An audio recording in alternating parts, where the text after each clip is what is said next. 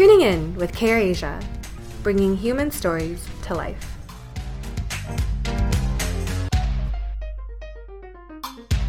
Hello, and welcome to another episode of Tuning In, brought to you by Oasis by KR Asia. Today, I speak with Nicole Ui from Welcome in My Backyard, also known as Wimby.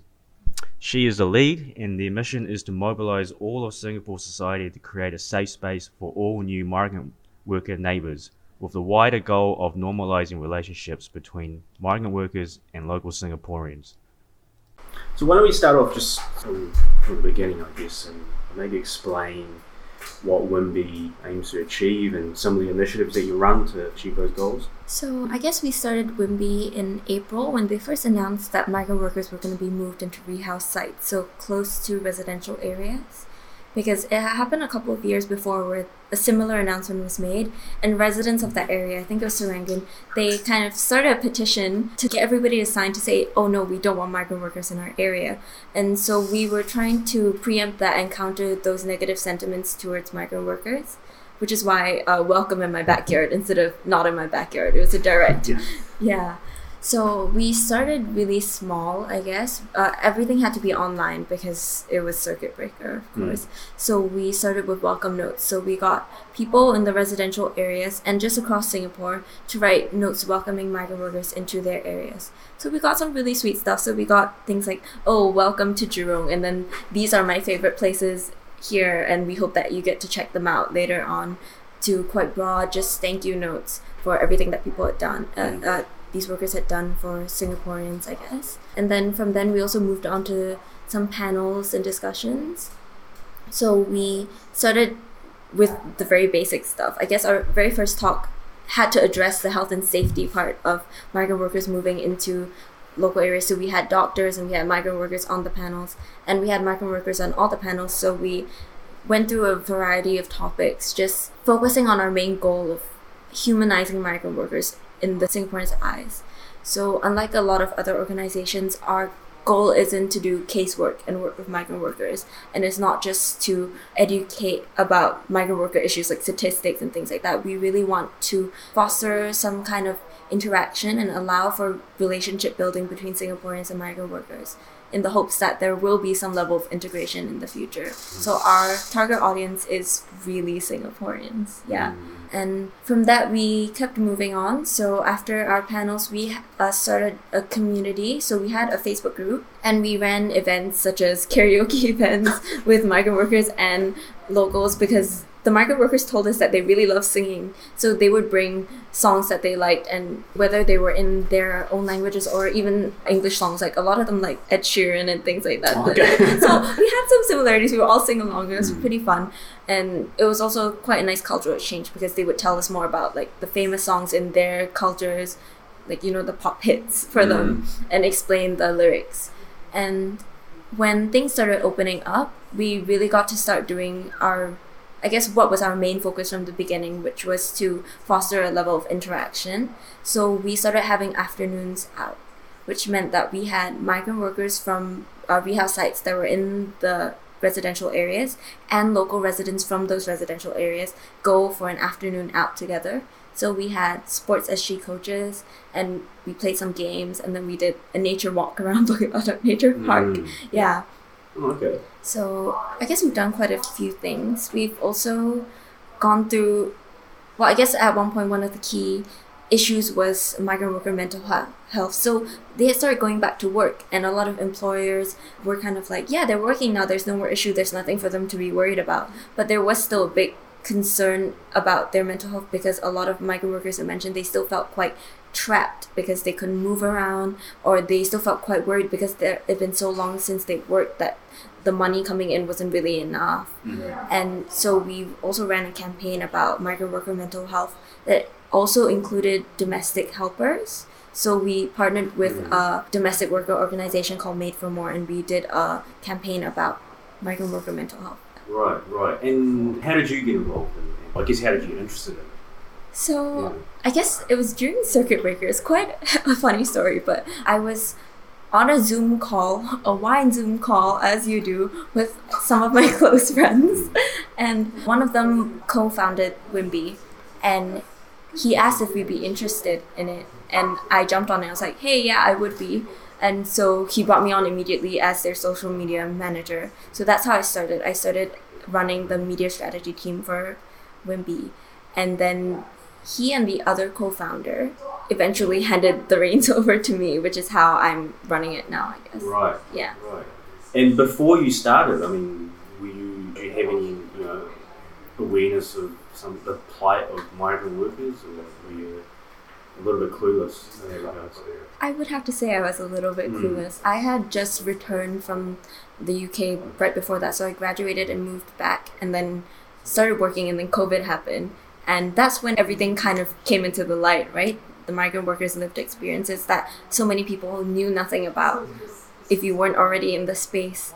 And when I heard about it, and then I was given the opportunity to jump on Wimby and do something about it. I really wanted to. I've been thinking before that what can I do? There's nothing much you can do. You just hear all these stories in the news and it's so horrible and it felt really eye-opening, I guess, like from a position of privilege to have never heard about these things and never had to care about it. And then yeah, so I, I was pretty clueless, I have to Yeah, say. yeah, yeah. totally ignorance on my part. And I guess through this time, it's really humbled me because throughout the experience, I feel like I'm learning a lot from like my migrant friends, having conversations with them. And I think that's a thing about Wimby because our aim is to reach out to other Singaporeans. We're not saying we're experts, so we always defer to our migrant friends. So everything we do, we ask for their opinion. We want to hear it from their point of view, and we want to know what's important for them, to, what they want to tell Singaporeans, what's important for Singaporeans to know, like from their perspective, not just what we think is important to them. Because you get that a lot in the news as well. Like, mm. oh, yeah, if we if we have bigger dorms for them, if th- this is more comfortable, that's it. All their problems are solved. But that's not all there is to it. There's so much more to it that it's important for us to bring across if it's what our migrant friends want us to bring across. Mm. Mm. So you did mention their petition right at the start. You know, obviously people weren't comfortable with you know migrant workers coming in the community. But what do you think are some of the biggest misconceptions within the community about migrant workers that creates these barriers for integration within Singapore? Well, I guess there are a lot of negative stereotypes. I Mm. think we as a team have decided that we never want to give those stereotypes the airtime ever. We never Mm. talk about them. But because they're just so horrible and they're so untrue and i think a lot of them come from a perspective of distance like if you've never met a migrant worker up close you've never interacted with one where are, where are these ideas coming from you're just hearing little whispers from elsewhere or just portrayals from other people. And i guess those things do cause barriers. But fundamentally migrant workers come here to work to earn money for their families. They're not here to i don't know what you think they're trying to do in their free time uh, like encroach on your personal comfort or Mm. things like that. And i guess it's also a fear of something different or foreign i guess that causes singaporeans who have had no experience to default to keeping to themselves keeping away from that rather than opening themselves to the possibility of something negative. Yeah, yeah. Okay. Well, I mean, I, you know, that makes a lot of sense. You don't want to give airtime to know, negative Yeah. perceptions because it's just going to help spread it. Yeah, if you hadn't heard of it before and I say it now, you're Yeah, gonna be yeah, like, yeah, oh exactly. yeah, Yeah, yeah. that's true. Yeah. I was like, no, it's not. so, in terms of some of the challenges that migrant workers do face on a sort of day-to-day level, what are some that I'm not sure if this is something again that you, you don't want to share just because of the, the negativity around, but what are some of the challenges that migrant worker faces daily that the wider public may not be aware of?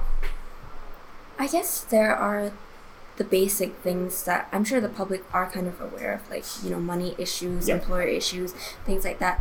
But I guess during this time, especially, I'm hoping that Singaporeans have some kind of basic understanding of it as well because they've experienced it to some level, you know, during circuit breaker. But that kind of feeling of having your movement very restricted, which really has an impact on your mental health.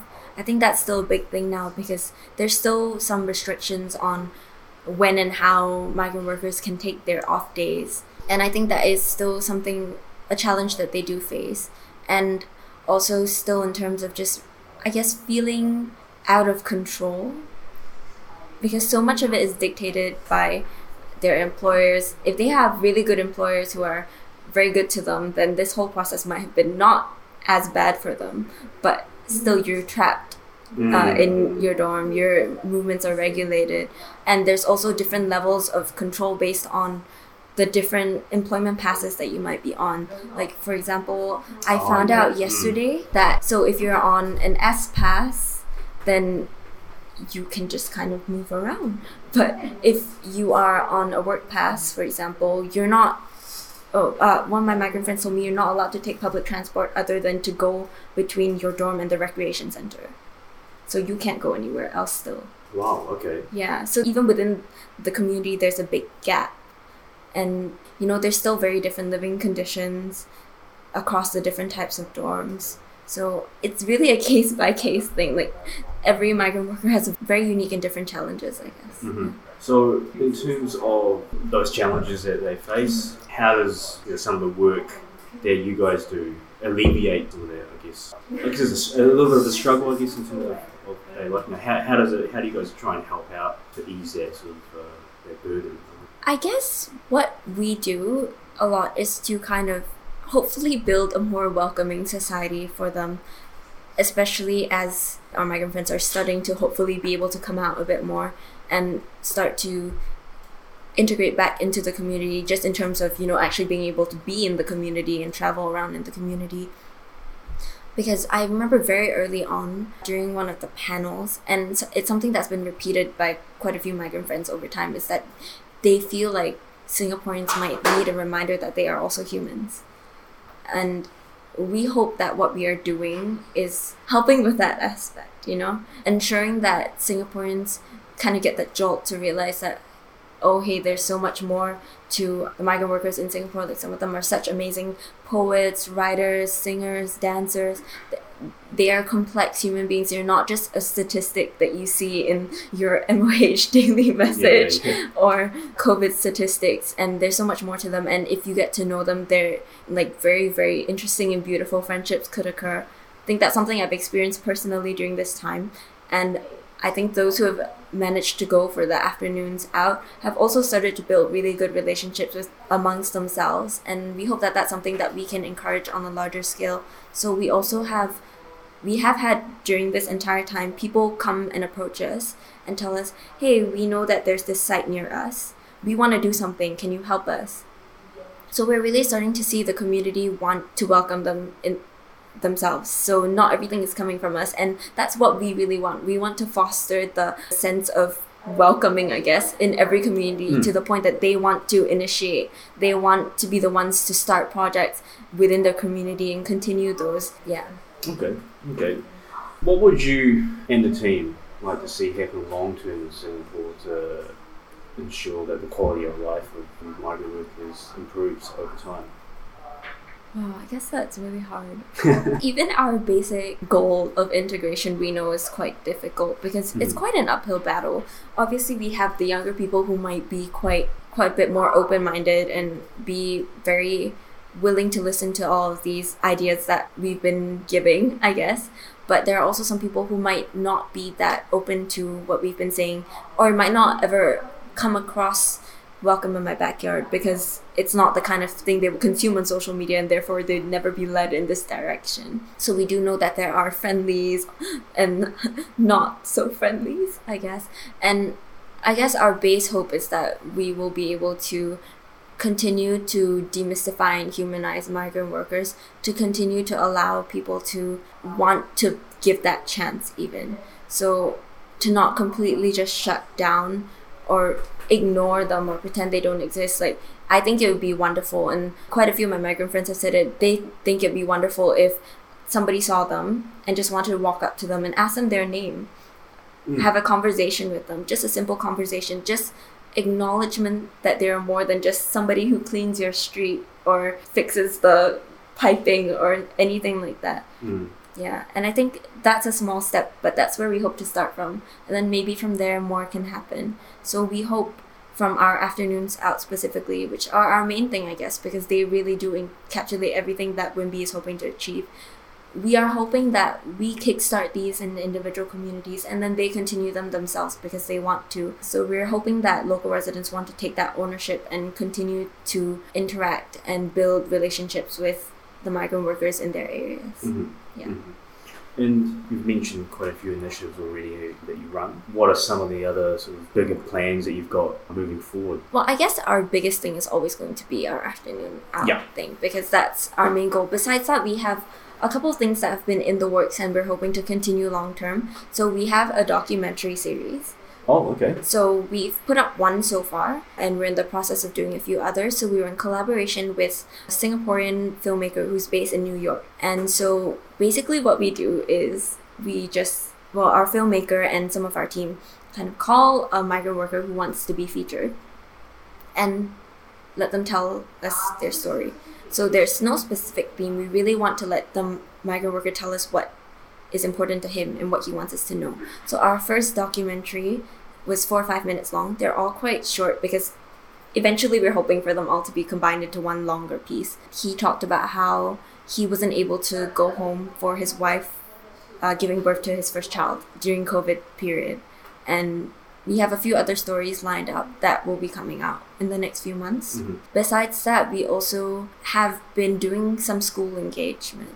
So we have schools partner up with us and we have a short presentation deck and also they do welcome notes or other activities, care packs for the migrant workers in a site near their school. Mhm. And so that that kind of starts them kind of younger Yeah, in that yeah. sense. You know, you kind of let them understand a bit more about the situation and I do think that because social media is quite a young people's place, so you do see a lot of social activism, and we're hoping that this helps them to consume social media and understand a bit more about the situation and want to be curious and continue looking for this information because besides us uh, all the big migrant worker organizations have really, really comprehensive information and tidbits all over their social media. It'd be really, really cool if secondary school children, students, children decide that, oh, we want to check it out more and then they get informed because I think the basis for a lot of our non-local integration efforts so things like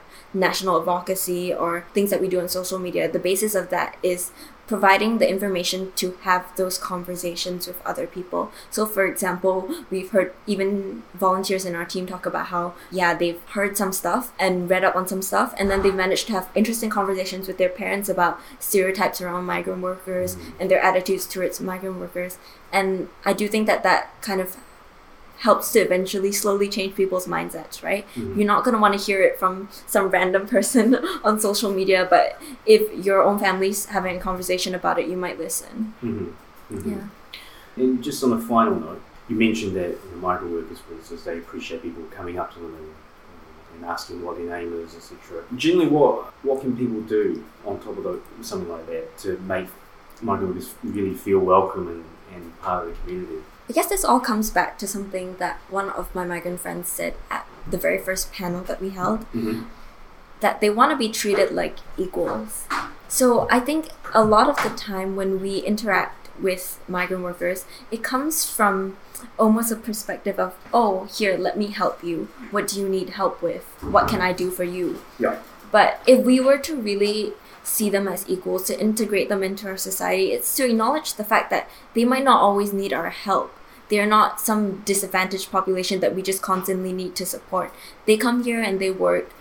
They are supporting themselves and to some extent. And if we really wanted to have genuine relationships with them, as with all of our other friends, you don't just go to your friend constantly and be like, What do you need help with? How can I help you? And bringing that kind of equality to a conversation and interaction really changes the dynamics and it allows for a lot more, I guess, real relationship building. And I think that's what everybody as human beings wants, right? You want genuine human connection. You don't want to feel like you're being pitied or supported because somebody thinks you need the support. You want to connect with people and you want to feel like you're genuinely welcomed and seen. Fantastic. Thanks for your time. That's all the questions we have.